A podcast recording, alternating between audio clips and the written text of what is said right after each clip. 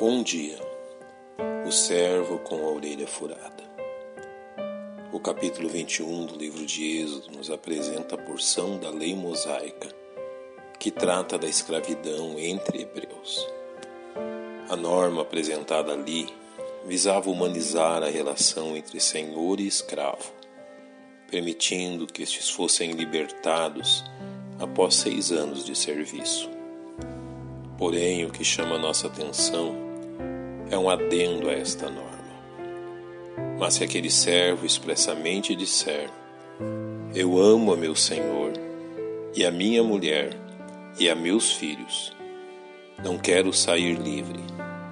Então seu senhor o levará aos juízes e o fará chegar à porta, ou ao umbral da porta, e seu senhor lhe furará a orelha com uma sovela, e ele o servirá para sempre. Você percebe que maravilhosa analogia pode ser traçada entre essa norma e o serviço que prestamos a nosso Salvador? Veja como o escravo com a orelha furada nos ensina preciosas lições de amor. Primeiro, a orelha furada era a marca de um escravo que servia por amor. Quando avistados por outras pessoas, esses escravos eram chamados de servos do amor.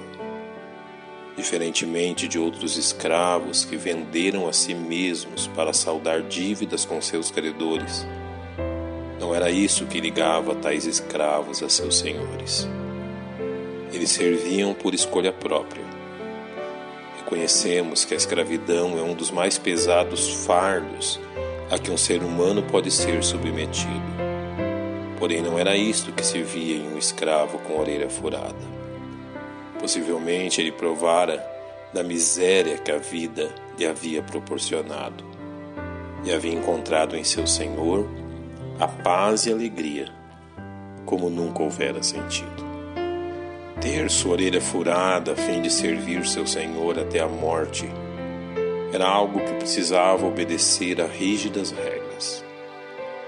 Então seu senhor o levará aos juízes e o fará chegar à porta, ou ao umbral da porta, e seu senhor lhe furará a orelha com uma sovela. A decisão de tornar-se um escravo permanente precisava ser voluntária. Ninguém poderia decidir em seu lugar. Somente ele poderia tomar essa decisão. Isso precisava ser reconhecido publicamente não poderia ser feito em segredo. Tanto as autoridades como as demais pessoas precisavam ter conhecimento desse fato. Ter orelha furada era uma decisão sem volta. Para este escravo, a lei que permitia alforria após seis anos não tinha nenhum efeito. Finalmente, a orelha furada era um testemunho da bondade do Senhor daquele escravo. Talvez as pessoas, ao encontrarem o escravo com a orelha furada, considerassem que aquele era um homem condenado a uma vida miserável. Mas a resposta do escravo com a orelha furada era: Eu fui um miserável. Meu senhor encontrou-me na mais profunda miséria e dívida, pela qual perdi minha própria vida.